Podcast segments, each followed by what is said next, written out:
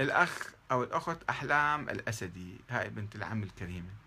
تقول العم للعلم يوجد شارع في شرق لندن اسمه شارع كربلاء. لماذا لا نسمي شارع كربلاء؟ نسمي آه، شارع في كربلاء اسم شارع لندن مو أحسن من عمر وأبو بكر؟ يعني لندن ما تنتظر من عندنا أن نسمي اسم آه، لندن في كربلاء. إحنا في كربلاء بحاجة إلى علاقات اجتماعية وسياسية مع أخواننا أهل السنة في العراق.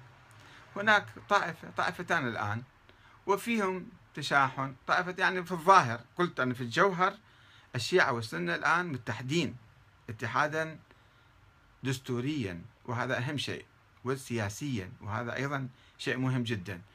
والفضل في ذلك يعود طبعا إلى العقلاء الذين أقروا الدستور وعلى رأسهم السيد علي السيستاني حفظه الله. آه، ولكن باقي مشاحنات وباقي أحقاد وباقي خلافات مخلفات. يجب أن نزيل هذه المخلفات ونغسل قلوبنا وعقولنا بثقافة جديدة وبأسماء جديدة. هذه المبادرات تفتح المجال ل آه، يعني آه، لفتح القلوب بعض على بعض.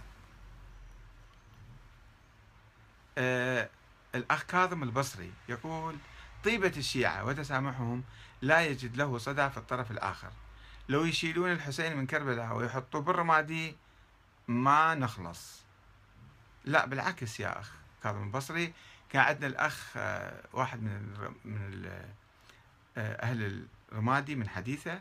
قال إحنا عندنا مساجد وعندنا مقامات وعندنا حتى نواعير بأسماء أهل البيت واسم امام علي والناس يتباركون فيها.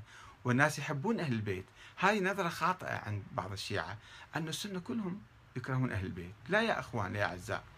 هناك فئات قليلة هناك فئات بأهداف سياسية الآن تسيطر على مناطق وتقوم بأعمال قتل وذبح وعدوان على الناس وتفجيرات.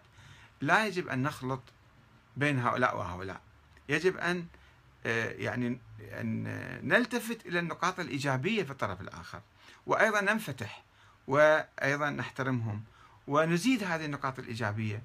يعني لا نكون سلبيين. إذا شفنا واحد سلبي إحنا ما نكون سلبيين. لازم نكون إيجابيين. ننفتح. يعني آه، نبادر بأنفسنا ونحن نملك زمام المبادرة والقيادة. علي الغدير.